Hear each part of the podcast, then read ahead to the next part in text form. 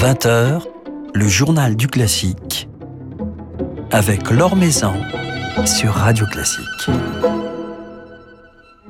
Bonsoir à tous. Elle répète en ce moment une nouvelle production de Didon et Aîné de Purcell au Grand Théâtre de Genève, qui fera l'objet d'une diffusion lundi soir sur Mezzo, tandis que vient de paraître en DVD la captation d'un formidable spectacle donné en 2019 à Dijon autour des Boréades de Rameau, fruit de sa collaboration avec le metteur en scène Barikowski.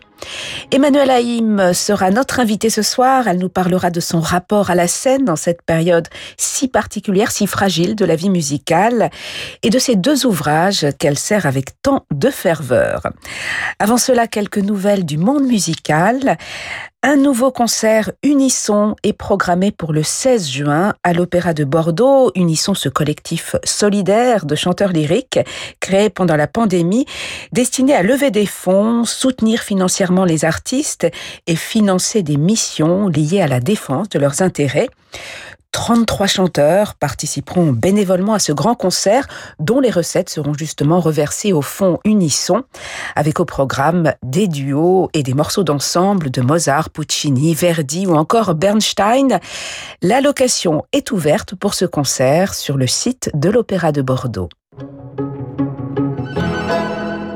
Les répétitions viennent de commencer au théâtre des Champs-Élysées, répétition de la Somnambule de Bellini, dont la première représentation est prévue pour le 15 juin. Preti Yende est venu rejoindre le casting remplaçant au pied levé Nadine Sierra qui a dû renoncer à sa prise de rôle d'Amina. Et c'est Rolando Villasson qui signe la mise en scène de cette nouvelle production qui devrait, d'après les annonces gouvernementales d'hier, se donner devant du public et cela du 15 au 26 juin. Le festival de Pentecôte de Salzbourg pourra bien se tenir en public du 21 au 24 mai, avec cependant une capacité réduite de moitié et des mesures de précaution sanitaire très rigoureuses, notamment la preuve d'un test négatif ou d'un certificat de vaccination pour les spectateurs. Nous sommes tous ravis de cette décision. Vive les arts et notre plaisir à nouveau partagé, cette mystérieuse rencontre entre la performance passionnée et la curiosité du public, s'est réjouie Cecilia Bartoli, la nouvelle directrice du festival. Philippe Gau vous en dit plus dans son article publié sur le site de Radio Classique. Est paru aujourd'hui chez Harmonia Mundi un formidable coffret de trois CD consacré à la musique de chambre pour trio, quatuor et quintette avec piano de Schumann, un programme que l'on doit au trio Wanderer, associé pour l'occasion à l'altiste Christophe Goguet et à la violoniste Catherine Montier, des musiciens qui nous emportent véritablement avec tant de fougue et d'engagement dans ce monde fascinant à travers lequel se dévoile la passion, la fougue, comme la tendresse de Schumann.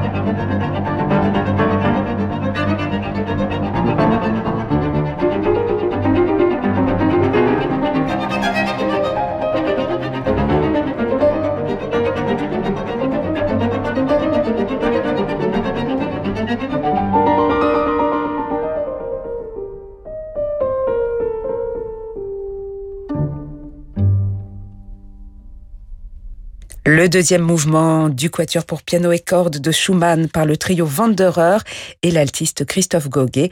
Un extrait de ce coffret Schumann du trio Wanderer sorti aujourd'hui même chez Harmonia Mundi. L'Or Maison sur Radio Classique. Une actualité placée sous le signe de Rameau et de Purcell pour notre invité ce soir, Emmanuel Haïm, chef du concert d'Astrée, un DVD des Boréades de cette formidable production mise en scène par Barikowski, captée en 2019 à l'Opéra de Dijon, et puis une nouvelle production de Didon et Aîné pour la scène du Grand Théâtre de Genève. Bonsoir Emmanuel Haïm. Bonsoir Laure. Alors entre les boréades que vous avez données il y a deux ans et ce Didon est aîné, le, monde musical a été frappé par cette pandémie. La vie lyrique euh, s'est quasi arrêtée et demeure encore très fragile. Comment aujourd'hui, en tant que chef, abordez-vous une nouvelle production? Est-ce que vous tremblez à l'idée qu'un cas Covid euh, ne soit détecté? Et, est-ce que vous ressentez une certaine frustration toujours à l'idée de, de ne pas avoir du public dans la salle, mais de jouer pour les caméras et les micros? Oui, absolument. C'est vrai qu'on tremble que qu'un cas soit détecté à tout instant et arrête la production. D'autant plus qu'on sait que, que bien des tests sont ultra ultra sensibles et parfois se confirment être quelques jours euh, plus tard euh, des résultats euh, incertains. Donc on est obligé de, de revérifier. On est effectivement tous testés très fréquemment. mille et une précautions sont prises. C'est quand même un contexte très anxiogène et c'est sûr.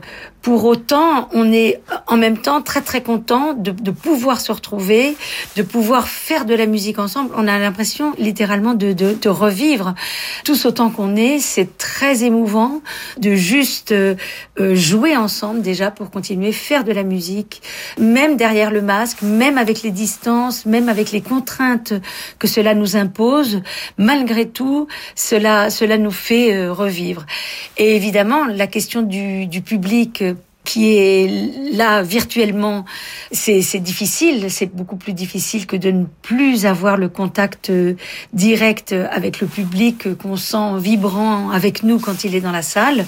Malgré tout, on l'imagine. Et là, à Genève, en ce moment, on, a, on est autorisé à avoir un public de 50 personnes. Et évidemment, ces 50 personnes sont, sont très importantes pour nous.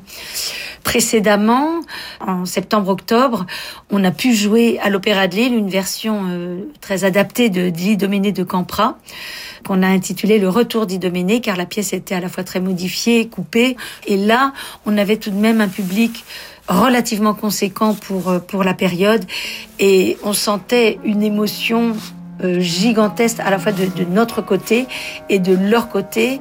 On était tous à voilà, à, fleur de peau pendant tout ça et extrêmement reconnaissant que ça ait pu avoir lieu.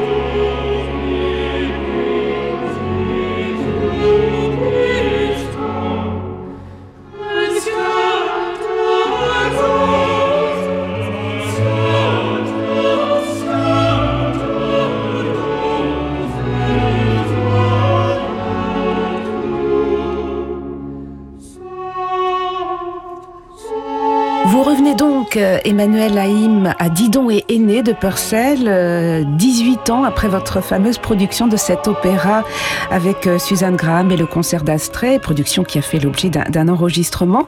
Qu'est-ce qui vous a donné envie d'y revenir et qu'est-ce qui a changé, qu'est-ce qui a évolué dans votre conception de, de cet opéra? Depuis cette, cette production qui n'a donné lieu qu'à quelques concerts euh, à l'époque et cet enregistrement, dont la principale motivation, je dois dire, était l'envie très forte de Suzanne d'enregistrer cette œuvre et la demande que m'en avait fait euh, Alain euh, à l'époque, le directeur de ma, maison de disques. J'avais à l'époque quelques réticences parce qu'il y avait nombre d'enregistrements mythiques de cet opéra et c'est vraiment l'admiration que j'avais pour Suzanne qui m'ont convaincu de, m'atteler à cet enregistrement-là. Il y a plein de questions qui se posent dans Didon est né, en partie la musique qui est manquante, les textes que l'on a qui ne sont pas mis en musique, les mentions ici ou là d'intervention de, de, de, de, musique comme ici. Euh, il faut faire une chaconne pour la guitare. Il y a plein de, questions qui peuvent se poser, auxquelles on répond de façon euh, différente suivant son expérience euh, et ses, je dirais, ses connaissances, la distribution, la façon de distribuer en fonction de ce qu'on sait de, des représentations à l'époque de Purcell, l'étude des manuscrits, etc. Entre-temps, moi, j'ai abordé plein d'autres œuvres de Purcell, comme Fairy Queen, Indian Queen plus récemment, euh, qui a donné lieu également à une production euh, à l'Opéra de Lille avec Guy Cassirs, ce merveilleux Guy Cassirs. Et puis euh, beaucoup de musique de chambre, de Purcell, de musique instrumentale, de musique vocale, euh, musique religieuse. Et tout ça nourrit considérablement les autres œuvres que vous abordez, et entre autres, dis donc. Et je trouve qu'aujourd'hui, je le goûte encore mieux la, la subtilité de l'écriture euh, instrumentale, les subtilités harmoniques. S'il y a quelque chose de très direct dans le langage de Purcell et de très accessible qui nous frappe euh, directement sur le plan émotionnel, en même temps, il y a une euh, incroyable sophistication harmonique, des dissonances euh, cachées qui mettent euh, toujours des choses inattendues en relief. Et je pense qu'aujourd'hui, je, goûte encore avec plus de plaisir tous, tous ces détails qu'on lit différemment à chaque fois qu'on réaborde une œuvre pour une deuxième, voire troisième, voire euh, même dixième fois. Et cet opéra, ce Didon est né de Purcell, que vous dirigez donc euh, au Grand Théâtre de Genève, Emmanuel Haïm, il sera prolongé ou il sera plutôt augmenté avec euh, des moments musicaux qui ont été composés par euh, Atsuki Sakai. Est-ce que vous pourriez nous en dire quelques mots, justement? Oui, alors quand j'ai rencontré Franck Chartier de la compagnie Peeping Tom, qui allait être à la fois le, le, chorégraphe et metteur en scène de cette production. Franck, dans son travail théâtral trouvait que la pièce était très brève, ce qui est le cas puisque c'est une pièce de, où il y a 50 minutes de musique et euh, aurait voulu presque à la façon d'un masque, c'est-à-dire comme comme on le sait, où les pièces de théâtre intervenaient au milieu des moments musicaux à l'époque pour la musique de Purcell. Et lui euh, a souhaité faire ça, mais que ces moments musicaux soient un peu comme des mélodrames, c'est-à-dire avec une musique instrumentale qui sous-tende l'action théâtrale et le texte parlé que lui a choisi d'insérer au milieu de Didon et Aîné, de façon à mieux examiner les méandres de l'âme de Didon et de son histoire qu'il a voulu presque augmenter. Alors on est parti sur plusieurs idées au démarrage peut-être quelques musiciens improvisants qui auraient accompagné cette action en étant sur le plateau, ou au contraire euh, faire appel à, à, un compositeur, je dirais, avec quelque chose de plus formel, une musique sur laquelle lui aurait euh, inventer son action théâtrale. Et finalement, on a opté pour une autre solution. Euh, Atsushi Sakai, qui est à la fois euh, violiste et violoncelliste, chef d'orchestre, euh, avec lequel je collabore depuis de nombreuses années, puisqu'il était euh, à la création du concert d'Astrée, a composé, je dirais presque en temps réel, en accompagnant le travail théâtral, et donc euh, nous a donné des intermèdes musicaux qui vont accompagner toutes ces scènes qui ont lieu et qui approfondissent quelque part cette histoire euh, entre tous ces personnages, dis donc, Aîné, Belinda, etc. Comme on, ne peut pas timer absolument parfaitement précisément toute cette action. Bien des moments de ces intermèdes ont des, des variables d'ajustement. Il y a tout un système de petites reprises internes à la musique jusqu'à avoir tout d'un coup un événement musical qui va exactement tomber sur l'ouverture de la porte euh, sur lequel on va on va voir apparaître euh, un déferlement de tempête euh, par exemple ou de sable. Et puis on referme cette porte et cette musique là s'arrête et on donc c'est très très particulier comme procédé d'écriture et à mon avis relativement inédit. Et c'est tout l'orchestre qui va jouer ces intermèdes-là. Et donc, euh, Atsushi va co-diriger avec moi. Lui va diriger euh, ses propres intermèdes et moi, je vais diriger les Purcell. Bien qu'à un moment donné, il va y avoir des choses qui vont se superposer où on va diriger tous les deux ensemble. Cette production de Didon Aîné que l'on pourra donc euh, découvrir euh, sur Mezzo, ce sera ce lundi, le 3 mai, tandis que vient de paraître le DVD d'un merveilleux spectacle que vous avez donné il y a deux ans à l'Opéra de Dijon, Les Boréades de Rameau, dans la mise en scène de Barikowski.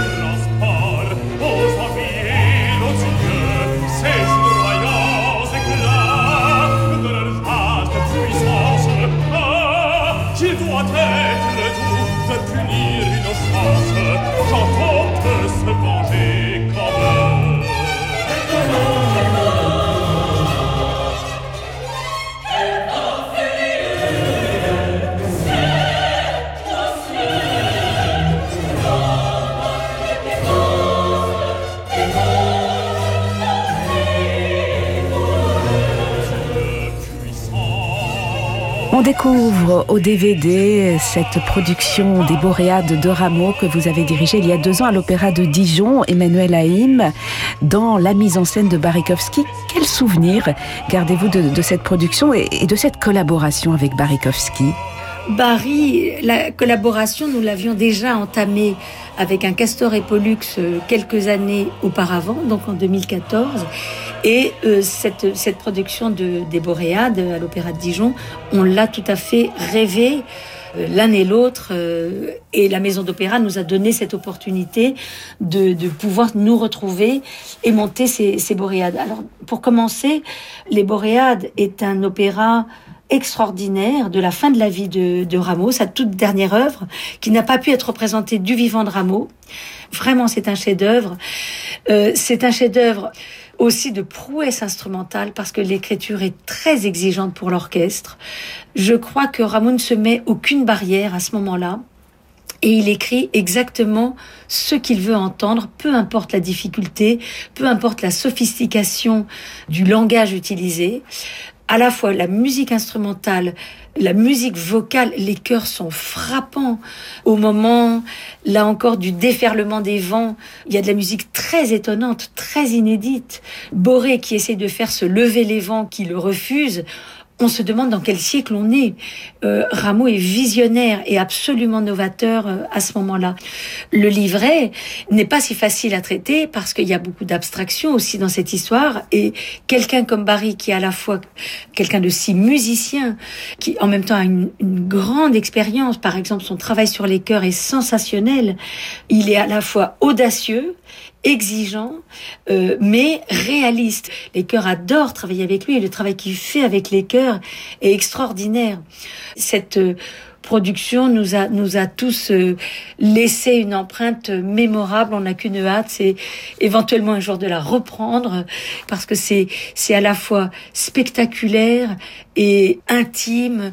C'est exactement à, l'image de, de, de, cette musique. C'est audacieux et puis c'est servi par un, un très très beau cast.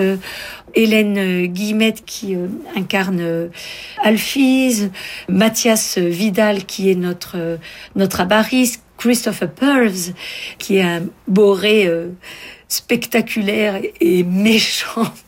tous les chanteurs de cette production sont, sont vraiment très adaptés et l'orchestre et moi et le chœur évidemment étions ravis de pouvoir enfin enfin jouer cette œuvre. Voilà, une, une, magnifique production avec euh, cette dimension chorégraphique aussi, de superbes chorégraphies, un jeu également des, des acteurs euh, très chorégraphiques, euh, très expressifs, ce que l'on peut notamment apprécier au DVD.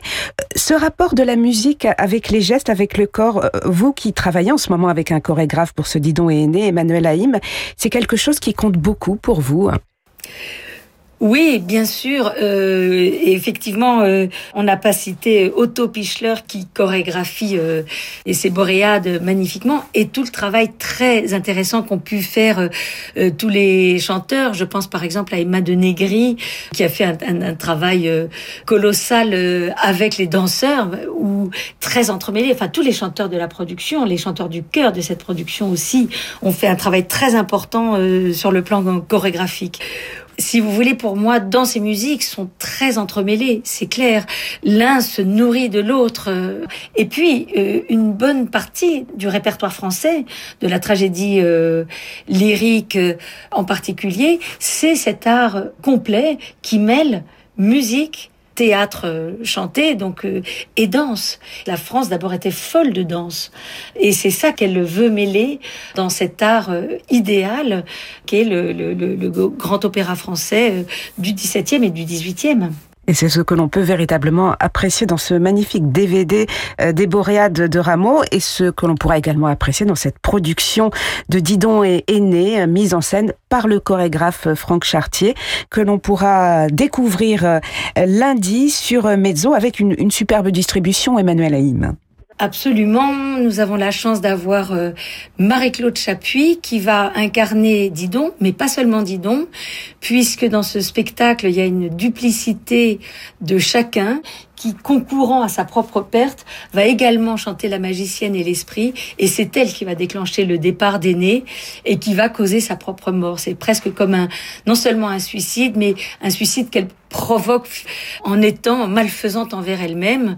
De la même façon, euh, nous allons avoir euh, un aîné magnifiquement euh, incarné par Jared Ott, qui va être le marin qui décide de faire mettre les voiles sur toute la flotte d'aînés de façon à fuir Carthage. Belinda, qui est Emeke Barat, qui va être à la fois Belinda et une deuxième sorcière. Puis Marie Lys, qui sera euh, notre deuxième dame et la première sorcière. Donc tout ce travail sur sur la duplicité des personnages euh, se manifeste également par le jeu des euh, danseurs acteurs qui sont eux-mêmes des doubles. Donc de cette Didon nous avons une Didon jouée une Belinda jouée un aîné joué etc donc tous ces personnages sont eux-mêmes des doublés donc on est on est dans un jeu de miroir constant dans cette production voilà, et nous pourrons découvrir cela donc euh, lundi à 20h sur Mezzo. Merci beaucoup Emmanuel Haïm. Merci leur maison.